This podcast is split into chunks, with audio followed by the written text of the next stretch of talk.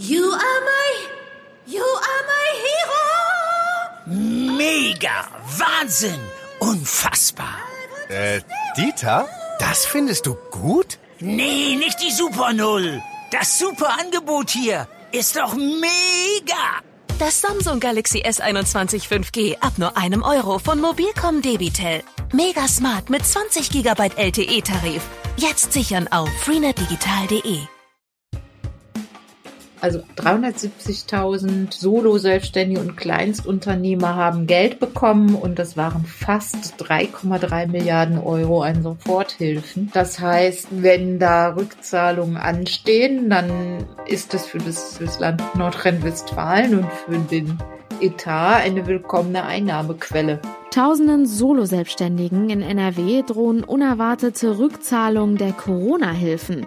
Was dahinter steckt, klären wir gleich im Aufwacher. Rheinische Post Aufwacher. News aus NRW und dem Rest der Welt.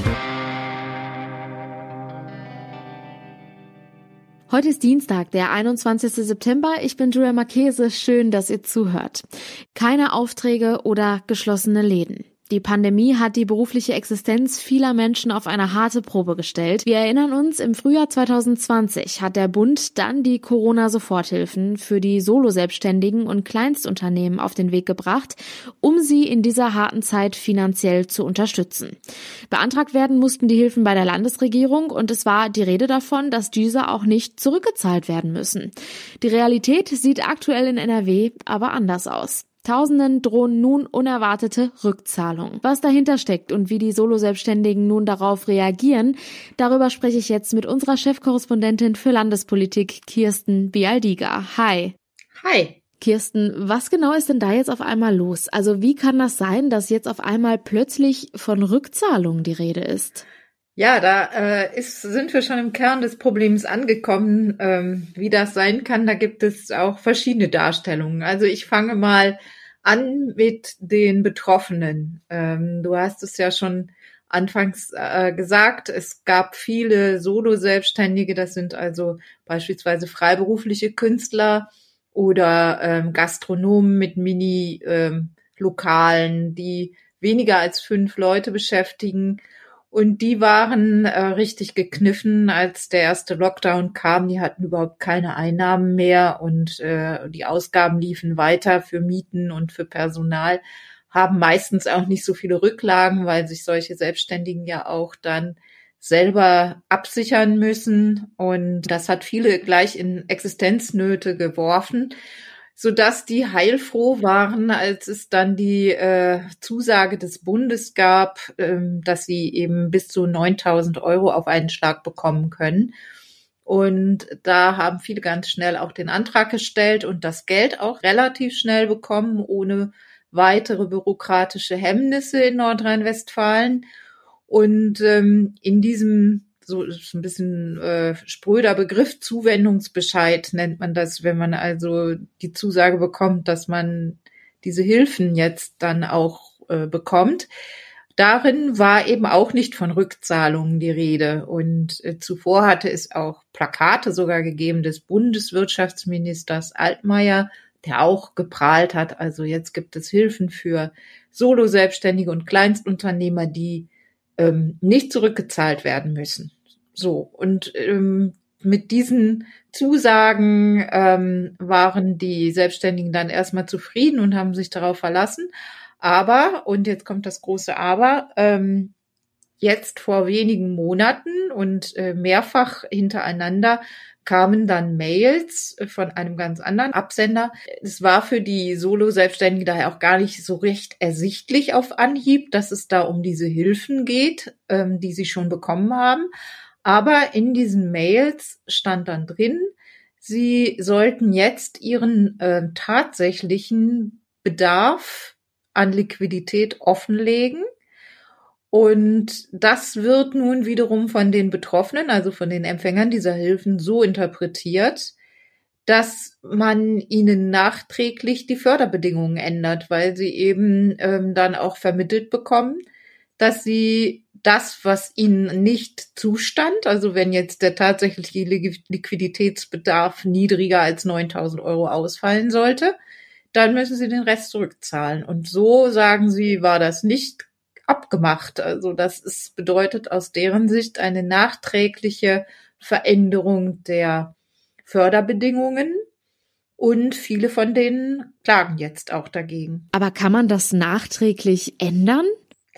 Ja, das müssen jetzt Gerichte klären. Also die Krux dabei wird sein, ob es sich tatsächlich um eine nachträgliche Änderung handelt. Da muss man dann in die Verträge hineinschauen, in die Zuwendungsbescheide. Und das NRW-Wirtschaftsministerium hat auch schon auf unsere Anfrage reagiert. Also ich habe eben die Frage gestellt und dann wurde mir das so erklärt. Die haben gesagt, wir haben erstmal schnell helfen wollen und haben allen erstmal die höchstmögliche Summe ausgezahlt.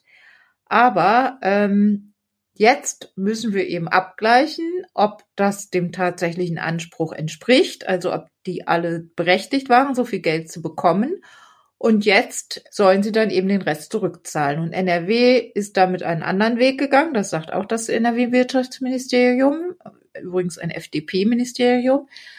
Die sagen, ähm, ja, die anderen Länder haben es anders gemacht. Die waren ein bisschen langsamer, wahrscheinlich dann in der Auszahlung, aber die haben in von, von vornherein den tatsächlichen Förderanspruch ermittelt. Also da mussten die Selbstständigen von Anfang an sagen, ähm, wie hoch ihr Liquiditätsbedarf ist. Ja, so dass also dort in den anderen Bundesländern diese Rückzahlungen nicht mehr erforderlich sind oder eben nur dann, wenn jetzt der tatsächliche Bedarf nochmal davon abweicht. Ja, und das müssen jetzt Gerichte klären, wer da Recht hat. Es gibt aber wohl schon ein Gerichtsurteil, von dem mir der Sprecher des Deutschen Hotel- und Gaststättenverbandes in Nordrhein, der hat mir gesagt, es gebe wohl schon ein Gerichtsurteil, das den Klägern Recht gibt, also den Solo-Selbstständigen.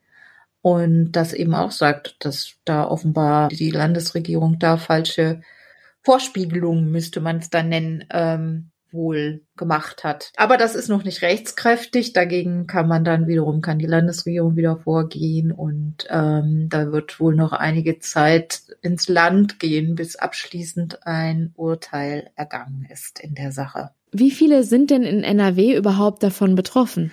Ja, das sind viele. Ähm, insgesamt hat das nordrhein-westfälische Wirtschaftsministerium 370.000 Anträge befülligt, also 370.000 Solo-Selbstständige und Kleinstunternehmer haben Geld bekommen und das waren fast 3,3 Milliarden Euro an Soforthilfen.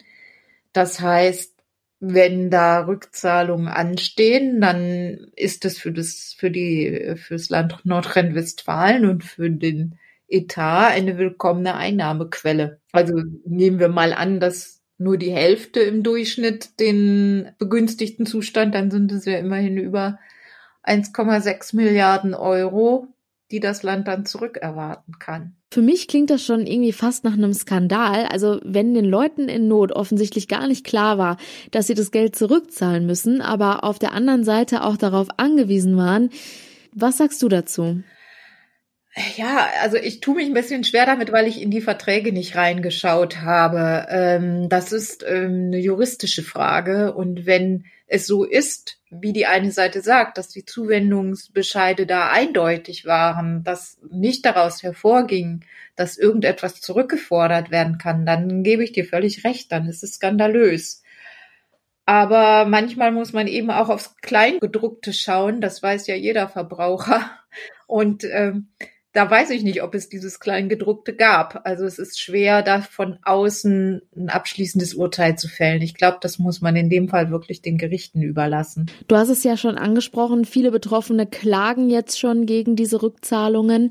Wie könnte es denn da jetzt weitergehen? Es gibt inzwischen eine Selbsthilfegruppe, die sich gegründet hat, eine Organisation, Interessengemeinschaft, die heißt IG NRW Soforthilfe und ähm, die ähm, sammeln auch Geld, so dass man dann also auf den Kosten möglicherweise nicht sitzen bleibt und sich einer Klage auch anschließen kann und nicht jeder dann wieder das Rad neu erfinden muss, indem er zu seinem Anwalt geht und in derselben Sache dieselben Fragen stellt.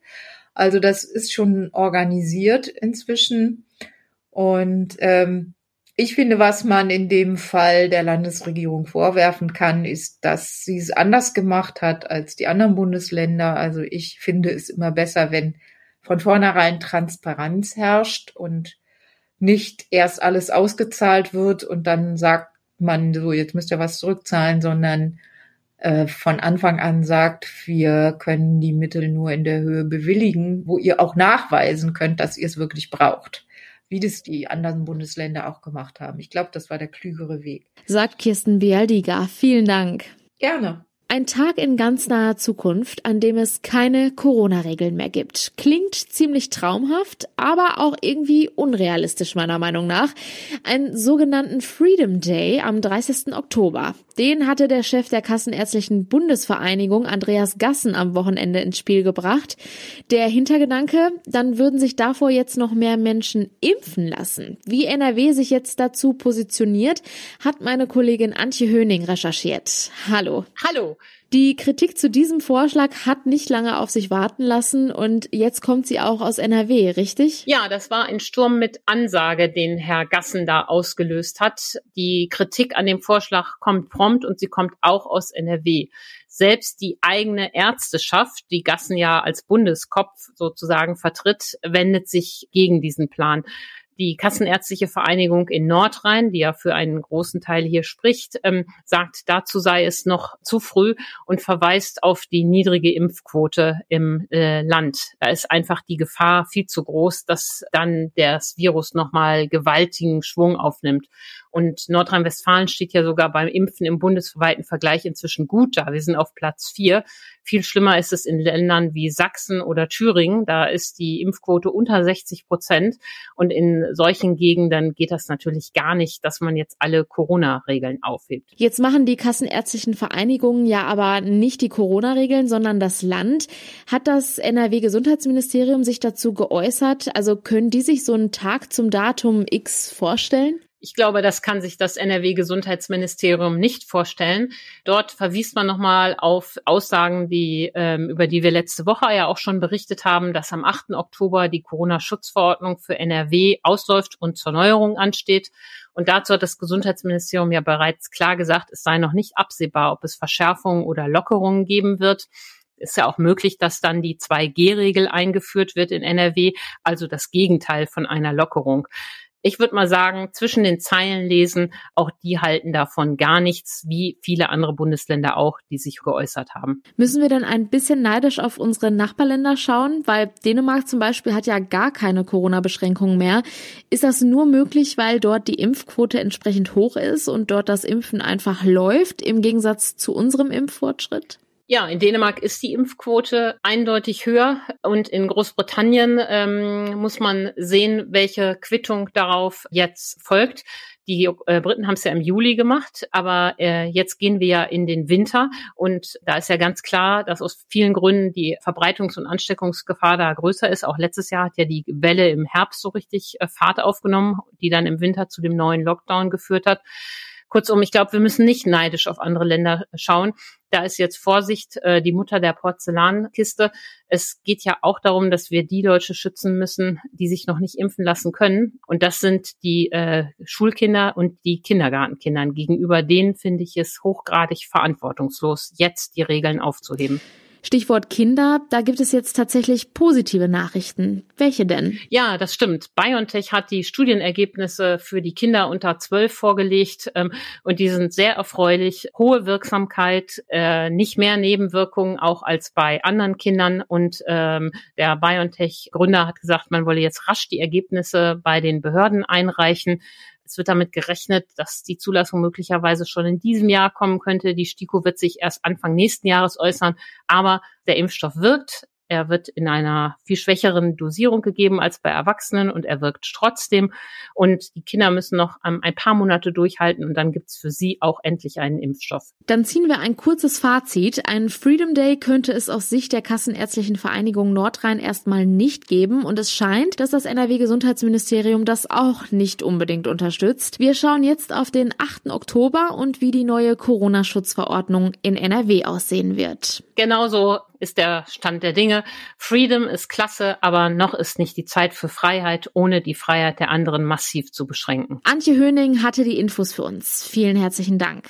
Die aktuellen Meldungen aus der Landeshauptstadt bekommt ihr jetzt von den Kolleginnen und Kollegen von Antenne Düsseldorf. Hallo. Hallo und Grüße aus der Antenne Düsseldorf Redaktion in den Shadow Arkaden. Ich bin Philipp Klees und das sind einige unserer Düsseldorf-Themen an diesem Dienstag.